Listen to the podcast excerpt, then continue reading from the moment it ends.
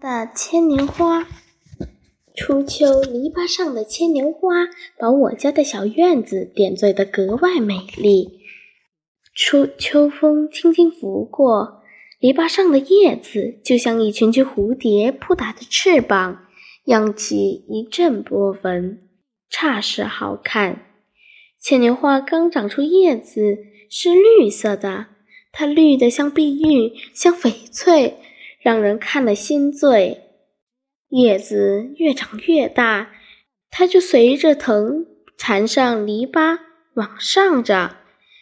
篱藤要是没有缠着篱笆或其或者其他依附物，不几天就枯萎了。到了八月份，牵牛花每天清晨伴着太阳开放。红的、蓝的、紫的花儿像一个个小喇叭，在告诉我们金色的秋天来到了，所以人们又叫它喇叭花。我还给了它一个好名字，叫报秋花。太阳落山了，牵牛花也谢了。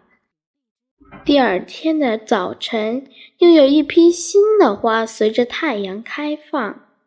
秋初冬，牵牛花全部开完了，叶子也枯黄了。这时，它的茎上长着长了一些像含苞未放的花骨朵一样的东西，那里面孕育的生新的生命种子。西北风一刮，花骨朵的外壳自动裂开。黑色的种子落在泥土里，严寒的冬天过去了，在阳光的雨露下滋润下，它们拼命地吸吮着养料。